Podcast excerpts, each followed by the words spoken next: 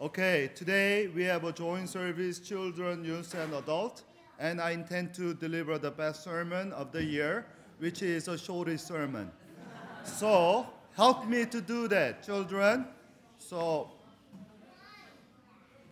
we, while I'm preaching, we also going to have a, offering, and we prepared a special offering plate, which is. Uh, Texas Rangers. Now you see how much we prepare for our you know picnic. So let's pass around and whoever is ready. Okay. Oh, by the way, you're first, you know newcomer. You don't have to you know uh, don't don't feel obligated. Yeah. The message for fourth anniversary Sunday comes from 1 Samuel chapter 7, verse 10 to 12. Let me read it for you. While Samuel was sacrificing burnt offering Philistines drew near to engage Israel in battle. But that day, the Lord thundered with a loud thunder against the Philistines and drew them into such a panic they were routed before the Israelites. The men of Israel rushed out of a Mizpah and pursued the Philistines, slaughtering them, slaughtering them along the way to the point below Bethkar. And Samuel took a stone and set it up between the Mizpah and Shen. He named it Ebenezer, saying, Thus far the Lord has helped us. This text is about the first victory of Israel under Samuel or over their arch enemy Philistines. And this victory came almost accidentally because Israelites gathered not for war, but gathered for worship and then Philistines made a surprise attack. It was God's protection and providence that gave them a victory. And here is one important spiritual lesson I want all of us to remember that is spiritual victory is always byproduct of our faithfulness to God and God's providence. Let me repeat that. Spiritual victory is always byproduct of our faithfulness to God Israelites congregate to return to God, and God protected them in their repentance. We don't seek victory first, we seek God first, and that God will add us the victory. This is a life principle. Everything we do, we seek God first, whether it's a church, parenting, profession, friendship, relationship, marriage, we always seek God first, and then God will protect us. And the victory and all the blessings come along with. And uh, after the victory, Israelites, in terms of having a short-term celebration, they decide to have a long-term commemoration by making a special stone to remember. And they call that place, that stone place called the Ebenezer. Stone of help, literally means Ebenezer. I preached on this a while ago. Why do the Israelites always use a stone to remember God instead of flowers? Because the flowers fade away, stone remain. So they want to remember God's grace and help for a long time. Remembering is very important. Why? Memory matters to us because there's no identity without memory. You all know the movie Jason Bourne, the Bourne series, Jason Bourne. Jason Bourne was suffering from amnesia, and what's the problem with amnesia? Amnesia not only blocks our memory, but blurs our identity. To be a people of God means to remember what God has done for us. Christian church, we have a common remembrance. So today, in our fourth anniversary, I want to share with you Ebenezer of a Forest. Thus far, God helped our church to be here today. So those of you joined our church in middle of the, our journey, or even this year or first time, this is our testimony how God has been, how how faithful our Lord has been to us. So, 2015 was our launching year. And the number one thing of the 2015 that we, we are grateful for God is uh, His answer to our prayer called the ACTS prayer, ACTS. Acts prayer was a prayer for to find a place to worship. We initially started in the uh, living room of a member's house. After uh, first month, starting February, we decided to find a place where we, other than the house, because we started a 30 adult and 20 children, and then you know space is definitely limited, no matter how big the Texas house is. So we had an ACTS prayer. ACTS prayer stands for uh, accessible, central, time flexible Sunday morning, and spacious. That was our ACTS prayer. So after first month of a honeymoon, we are all excited and uh, yes, yes, God will answer our prayers. Well, February gone by, nothing happened. We called all the schools, all the community centers, every of the hotels and you name it, all the available places we called. Then, well, then work hard on this. Dan Lee, you have to know Dan Lee because uh, the, this green shirt. Dan will today will give an anniversary gift, so you have to be nice to him. And anyway, it's not his anyway. So, but anyway, then even hired a commercial real estate agent specialized for the church rental, and they didn't even give us a. I mean, there was place, but cost us several thousand dollars that we don't have. So end of uh, February, I become a very desperate, and our prayer, my prayer list was a very bitter. I was praying to God, God, you let Israelite, 22 million people in wilderness for 40 years. I'm leading barely 50 people, and we are not even able to find a one Sunday worship place. What kind of testimony can I have for you? So my prayer was more like a complaining prayer, that uh, you know, for about two weeks, and lo and behold, something happened. You know how it happen? Sean Park, the one who prayed today, Sean Park's mother has a dry cleaning business in Frisco, and one day one of the customer, who happened to be a member of a mission committee of a First Baptist of Plano, gave him a phone number that to the customer give the phone number of uh, their pastor to uh, their seamstress or dry cleaner? That if you know any church willing to, I mean, looking for a space to worship, this is a number to call. Sean's mother received that phone number on the paper, passed it on to Sean Park. Sean Park gave to me, saying that Pastor Paul, I'm not sure about this, but it, here it is. I was skeptical. I called. There was a cell phone number of a senior pastor. He answered immediately. To make a long story short, he invited us middle of uh, March, and then we talked. And the two weeks before Easter, we had a first worship at the FBC Plano, and God answered our prayer by finding not just a, a physical facility, but faithful, spiritual partner of the gospel. There's a reason Sean Park gave a thanks especially for the First Baptist Church of Plano. They are the role model congregation. This is a faithful old Anglo, you know, uh, Anglo Texas Baptist. They are decreasing. The number num- membership is decreasing, but they have a huge facility, so they open up the facility to have uh, many other churches to use their facility. So in that church, they have uh, four other ministries. Beside us, there's an Arabic church, Hispanic church, Brazilian church, and us. They are our role model. So one day when we are our own facility, definitely we want to open up our hearts just like FBC Plano and then host other churches. Amen? That's the 2015. 2016, we had our first funeral service at Forest. We had several funeral services in our church.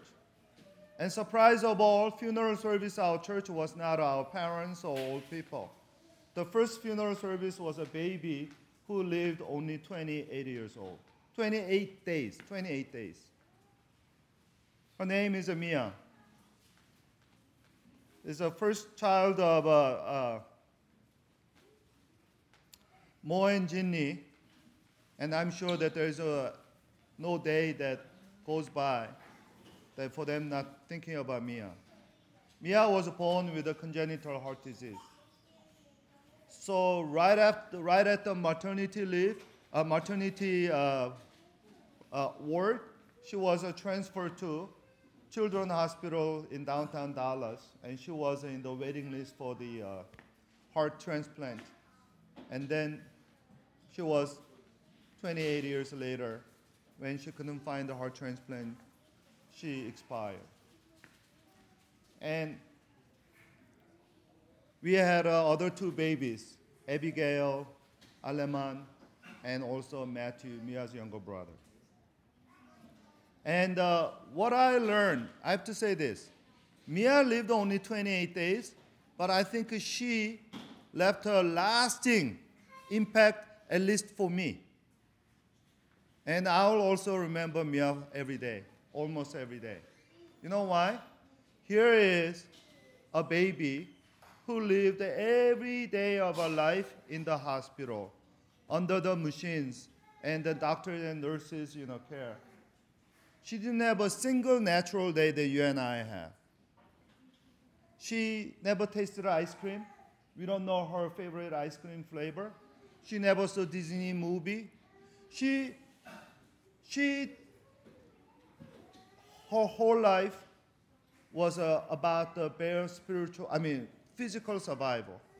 And she passed away. And her funeral, I preached on the common grace. Christians, we believe there are two kinds of grace common grace and spiritual grace. Common grace is a you know, grace that God gave to everybody, natural life. Special grace is the grace of our salvation. Oftentimes we evangelicals think the special grace, uh, you know, that's a special, you know, that's a real grace. Common grace is a, more like a, it came from almost like a mother nature. Through Mia, I learned that common grace is also a gift of God.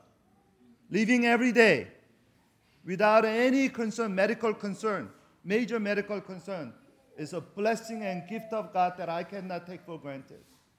And then on that, on that her her funeral, I challenged everybody, especially myself, that nobody has a bad day like a Mia. Any of our bad days are better than Mia's best day. So every time I go through the tough day, I always take it out the uh, this rubber brace band of Mia and think about common grace. So take now take take a common grace for I mean not for granted but seriously. It is a God's grace. Amen. 2017 was a year of struggle, particularly for me. Because one thing I was very confident as a pastor is that uh, I did a, uh, my first ministry in California. It grew out of the cell ministry. We started with uh, you know uh, six uh, cells, and then a few years later it grew to like 28 cells. And so I thought I knew much about the small group ministry. And we started a small group ministry, but our small group ministry was struggling mightily. For the first time, as a pastor of a forest, I felt maybe this is my limit and God needs to find another pastor to lead the church. The resignation came to my mind because whenever I go to cell groups or our small group ministry, it's not working. and then Laurel, my middle daughter, she went to Rice year before, and she was every week telling me about a house church that, house church this, house church that, you know, how much she's enjoying. She said, the school, she, she wasn't happy about the school, but the, the house church is the best thing ever happened to her. So I was intimate, I was kind of a definitely challenged. So I went to a small pastor's uh, retreat because the, uh, her pastor in Houston will be there in the retreat. So I went there, not for myself, but to just have a fellowship with him and to pick on his brain. And the Pastor Eric Sheen of a New Life Fellowship in Houston told me that uh, just come and attend our pastor's training and you'll get the full scope. Inside, I was very, very offended because I was a nationwide conference attendee for the small group ministry. You know how many small group conference I attended? Almost 20. East Coast to West Coast, South to North. I covered, if there is a small group ministry conference, I was there. And he is the one who's saying, come to his uh, church's a small group training. But 2018, February, I went to the, their conference. And I was, I, God blessed me that I was able to find the missing 2%. What do I mean by missing 2%? Do you know the difference between monkey and human being? DNA wise is a 2%. 2%. One is a human being, one is a monkey. That 2%. 2%, one is a thriving in the house church ministry, the other is a dying in the small group ministry. And I found that 2%, I was really impressed. And uh, so we revamped and we retrained our house church, you know, uh, shepherds, and we relaunched our house church. We changed from cell ministry to house church. We launched it in, in, in Easter. And then what happened? Once again, we struggled mightily because summer came. In my previous ministry in California, or those of you from California, summer is a thriving time for ministry. People, we do most activities and more missions and things. In Texas, summer is a time of a survival. I didn't know. Texas summer weather affects spiritually. Many groups didn't meet even one time during the whole summer. And then now I realize this is why many churches they totally go different, you know, sort of ministry format in summer. They shut down the Sunday schools, Bible studies, other than few people going to mission, everything minimized. Even pastors don't preach sermons anymore. They bring the, all the guest speakers and in the name of missions and whatever, they're out. I realize, oh my goodness, summer in Texas is different. And then 2018, last year, our annual uh, retreat, Forest Annual Retreat, FAR, we intentionally created after the house church. So we invited a full house church shepherd from New Life Church, and they gave us their personal testimony, and uh, many of us is blessed by that. So we said, we need to try one more time. At the beginning of the, this year, many brother shepherds, we went down to the New Life Church for the house church training for the lay leaders. And they told me, Pastor Paul, now we got it. I was once again very offended. What do you mean? My teaching was better than this training. Are you stupid? I'm sorry. That's very well. I was, uh, you know, are you dumb? And then they told me, you taught us theory. Here we saw praxis. We saw here how to ride on the bicycle. We tried on the bicycle. Now we know it. So after we come back, revamped, and uh, once again, Easter, we relaunched House Church. And then you know what? 2019, we set several milestones. God somehow blessed many of you, some of you. We have a good number of you join our church during this year. And the one milestone this year was uh, for the first time in our church history, people who came after the first year that, that now outnumbers the founding members ratio almost two to one. According to my, I do a attendance check, so I know whether you miss church or not. You know, until I cannot, you know, we're big. I'm checking, and uh, so we have uh, about 27 founding members. We have a little over 40 non-founding members. It doesn't matter. We are all members of the church. So now God gave us uh, a momentum, and we are really grateful. And uh, among the momentum, I want to bear God's grace. God answers prayer that uh, people, young people came to our church. People in 20s and then early 30s. I'm sorry. I don't want to. I don't want to ask you to raise your hand. Year, I mean, two years ago, we don't have uh, singles in our church we do have a singles. This is a God's blessing. So we are really excited that God has been so gracious and God brought us together. And the last word that I want to share with you is that this is uh, where we are spiritually. End of the 2019, uh, last year, I preached that sermon on the Revelation chapter 2 about the Ephesian church. Jesus said to Ephesian church, I hold this against you. You have forsaken the love you had at first. Consider how far you have fallen. Repent and do the, things that you did at first. If you do not repent, I'll come to you and remove your lampstand from its place. Ephesians, this passage has been very difficult passage for me a long time. Because basically Jesus said, if you don't return to first love, I'm going to remove you. I'm sort of a puzzle because I don't do a lot of things that I used to do for my wife, Jamie.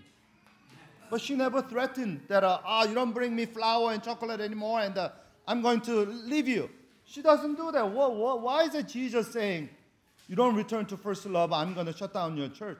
I was kind of, this is too harsh. It's hard to you know, swallow. And then I remember what Jesus meant. Because if you look at the Acts chapter 19, Ephesian church at first, they were church on fire for sharing the gospel. They had a Bible study prayer meeting every day. So the eh, entire Asia Minor heard about the gospel of Jesus, and that town itself has a major spiritual awakening. Now, two generations later, by the time Book of Revelation was written, they have a strong Christian identity, but they stop evangelizing. They are building walls to protect their Christian identity. And this is the truth. When Christians stop evangelizing, we start we stop existing. Because our DNA is a proclaiming God's goodness to invite everybody to join him and his kingdom and enjoy God's Trinitarian fellowship through the church. That is what God created us for and they called us for. And I found out in our church, most of us are second, third generation Christians. Not many of us, only probably, you know, you and I mean, and me and a few people are the first generation Christian. Most of you are second generation Christians. As a result, people in your close, you know, friendship circle, they are already Christians. You grew up in the Christian church. Everything is kind of familiar. Christ is somebody who gives you comfort rather than awe and challenge. If we continue this one more generation with our children, we will be cultural Christian. And then Christianity never can be cultural Christianity. Christianity transcends the culture, transforms the culture. Otherwise, we will be succumbed by the, I mean, we will be, we will be tamed by the culture, conformed by the culture. So that's the, what I call the Ephesian crisis. And we want to make our church biblical church. By that I mean we want to be faithful to God's biblical command so that God can really expand his kingdom through us. We don't want to build our forest. We want to build a God's forest. And then that's what we want to remember, and that's what we want to rededicate again. Amen? Amen. Let's pray.